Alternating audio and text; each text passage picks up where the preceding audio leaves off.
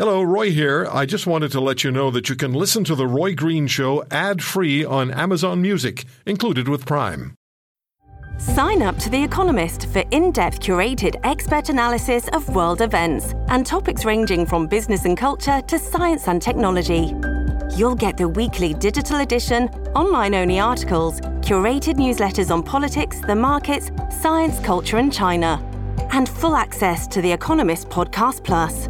The Economist is independent journalism for independent thinking. Go to economist.com and get your first month free. Our hospitals in Canada are funded on what's called global budgets, meaning they're given a certain amount of dollars to sort of make it through the year, uh, rather than the dollars following the, the patient, which is called activity based funding, which then, of course, incentivizes ensuring that certain volumes of care get delivered to patients. And of, of course, there's then more accountability around the actual care the patient's receiving. Dr. Katharine Smart, the uh, immediate past president of the Canadian Medical Association. On this program last uh, weekend, the money follows the patient. That's the way it should be. The money should follow the patient. And what that means is the money would be there for you when you go to the hospital. The money would be there. As opposed to the money going to a um, budget expectation, let's call it.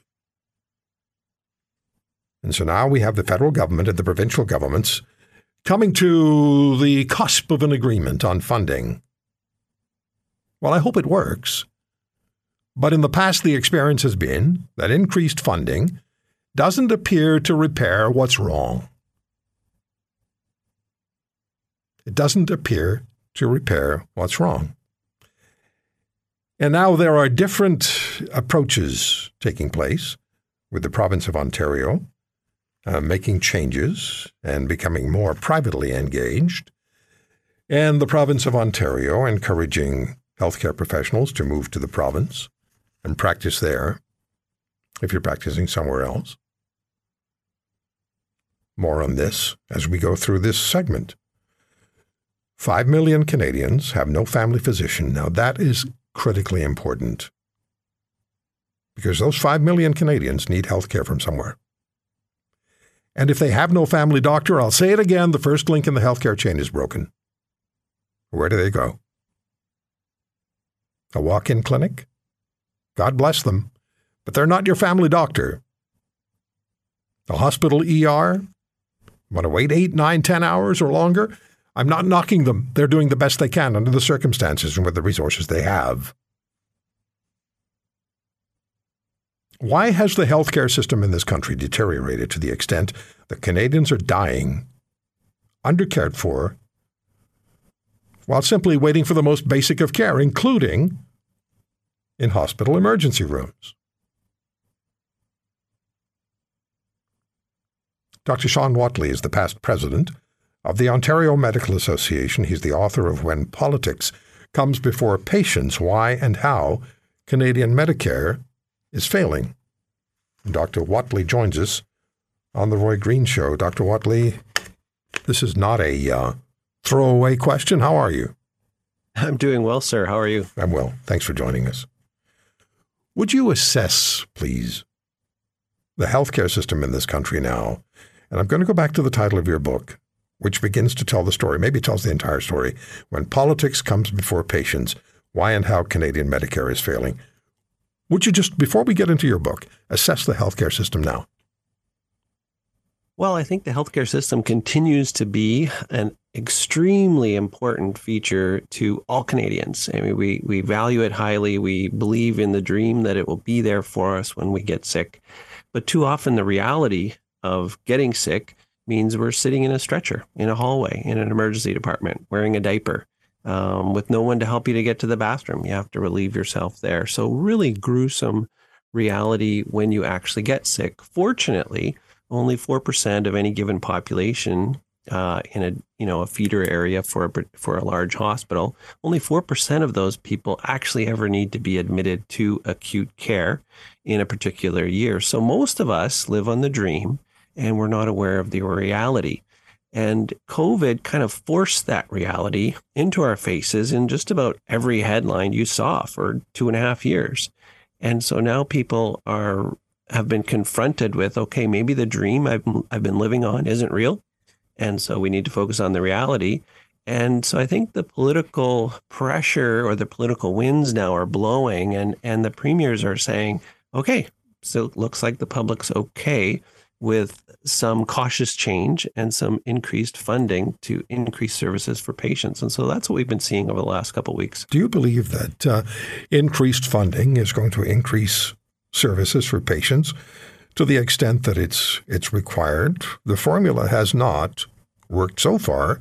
All we have to do is look around and see what we're facing. And you're right. COVID did remind us or make it very starkly obvious to us where the failings and the shortcomings and the weaknesses are in our healthcare system. They were there before, but now we're just really aware of them. So, do you believe that uh, a new funding formula between the federal government and the provinces is actually going to significantly change things?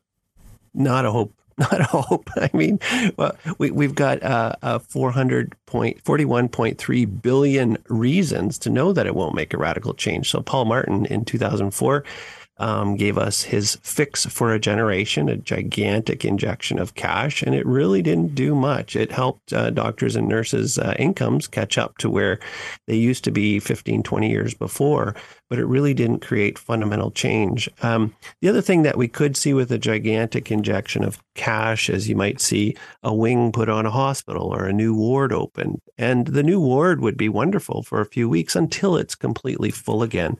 So, really, what we're looking at and, uh, you know, Clay Christensen wrote a great book, 1997, called The Innovator's Dilemma. And he's famous for inventing what's known as disruptive um, innovation.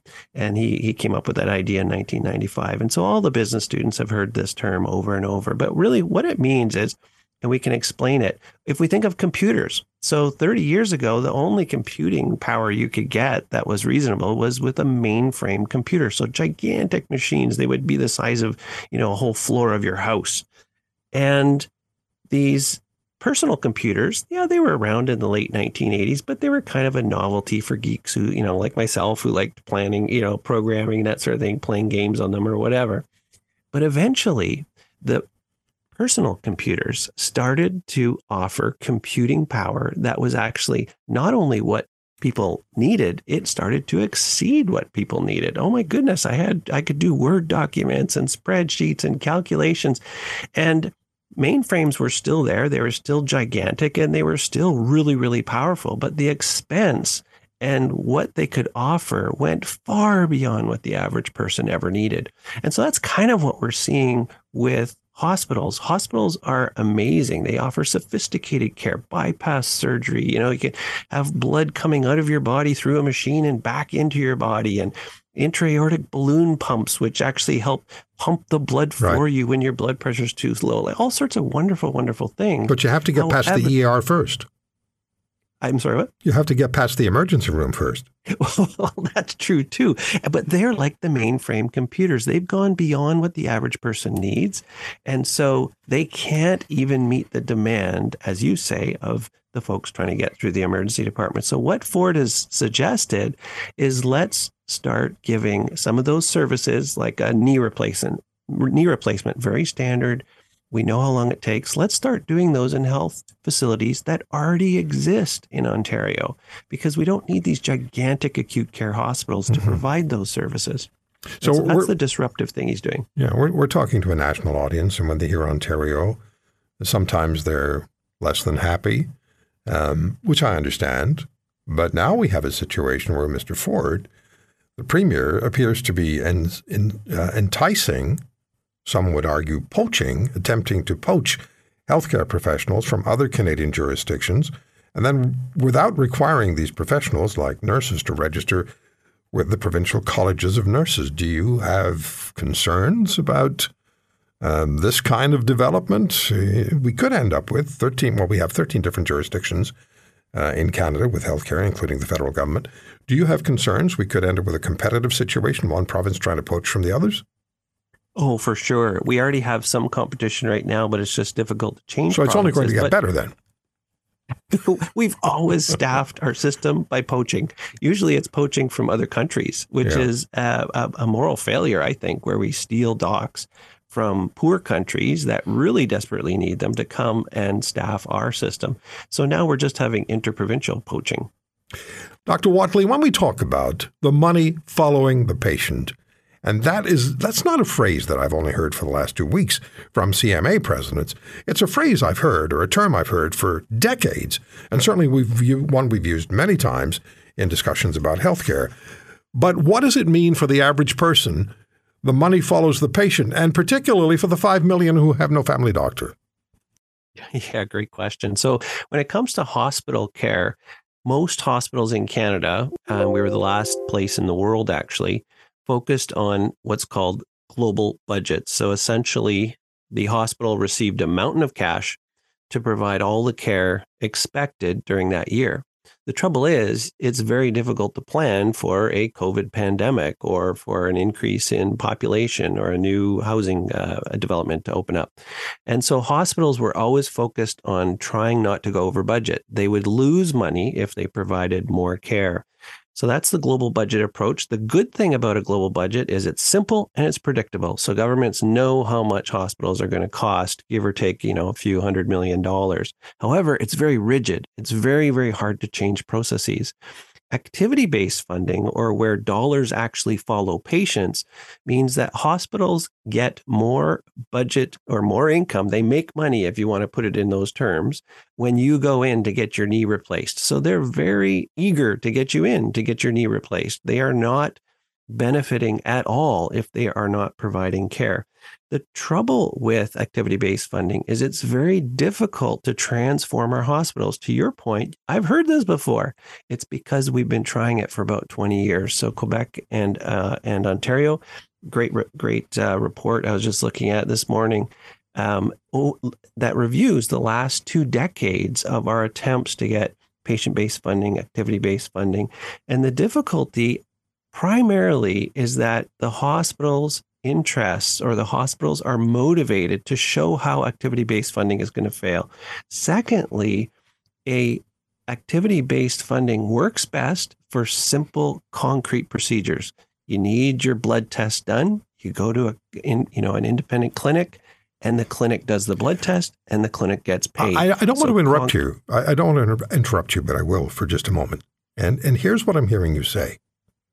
I'm hearing you repeat the title of your book. When politics comes before patients. That's yeah. what I'm hearing. Yeah, I, I don't want to I don't want to toot it to uh, toot the horn too much. I, I, in fairness, hospitals are very very difficult. And I'm not talking change. about hosp- just hospitals, Dr. Whatley. We're talking about the whole yeah. system here that is being yeah. managed by politicians, and it's become a political football. You and I know this. I'm hearing it from everyone I speak with, virtually everyone I speak with. There's not a lot of defense for the healthcare system the way it is.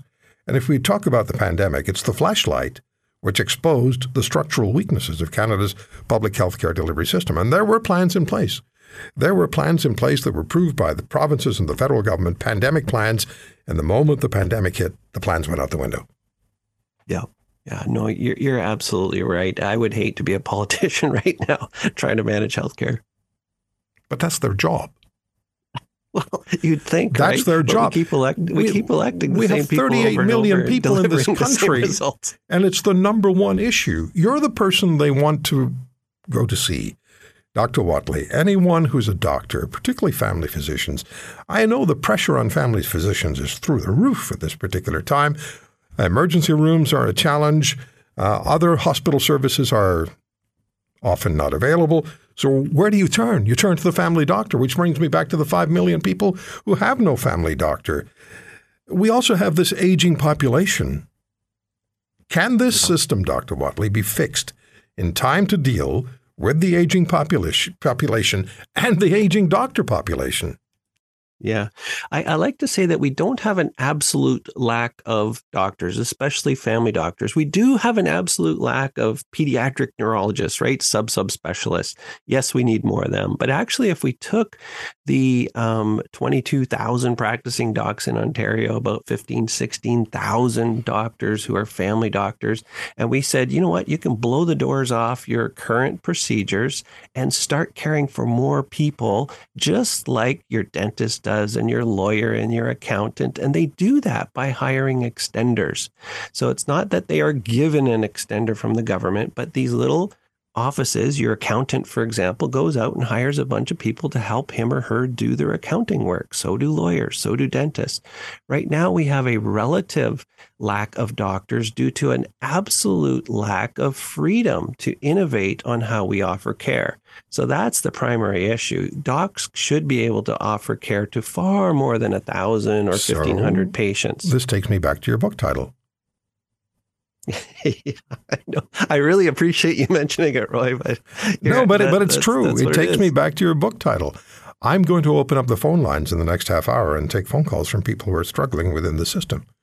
I'm sure this. I'm going to be hearing what you and I have been talking about, and what I've spoken about with Dr. LaFontaine and Dr. Smart, and what I've spoken about with with other doctors. We don't usually find the politicians too eager to come on the program to talk about healthcare. They'd rather talk to each other and then issue news releases. Can we fix this? We have 30 seconds, Dr. Whatley. Can we fix this and get back to servicing the people who require the help, who are in interminable wait lines right now? Yes, if we ask why the system exists. If the system exists for patient care, Okay. then we will focus on delivering that. If it exists simply to provide income redistribution from Yeah. one province to the next, never happens. If you want to hear more, subscribe to The Roy Green Show on Apple Podcasts, Google Podcasts, Spotify, Stitcher, or wherever you find your favorites. And if you like what you hear, leave us a review and tell a friend. I'm Roy Green. Have a great weekend.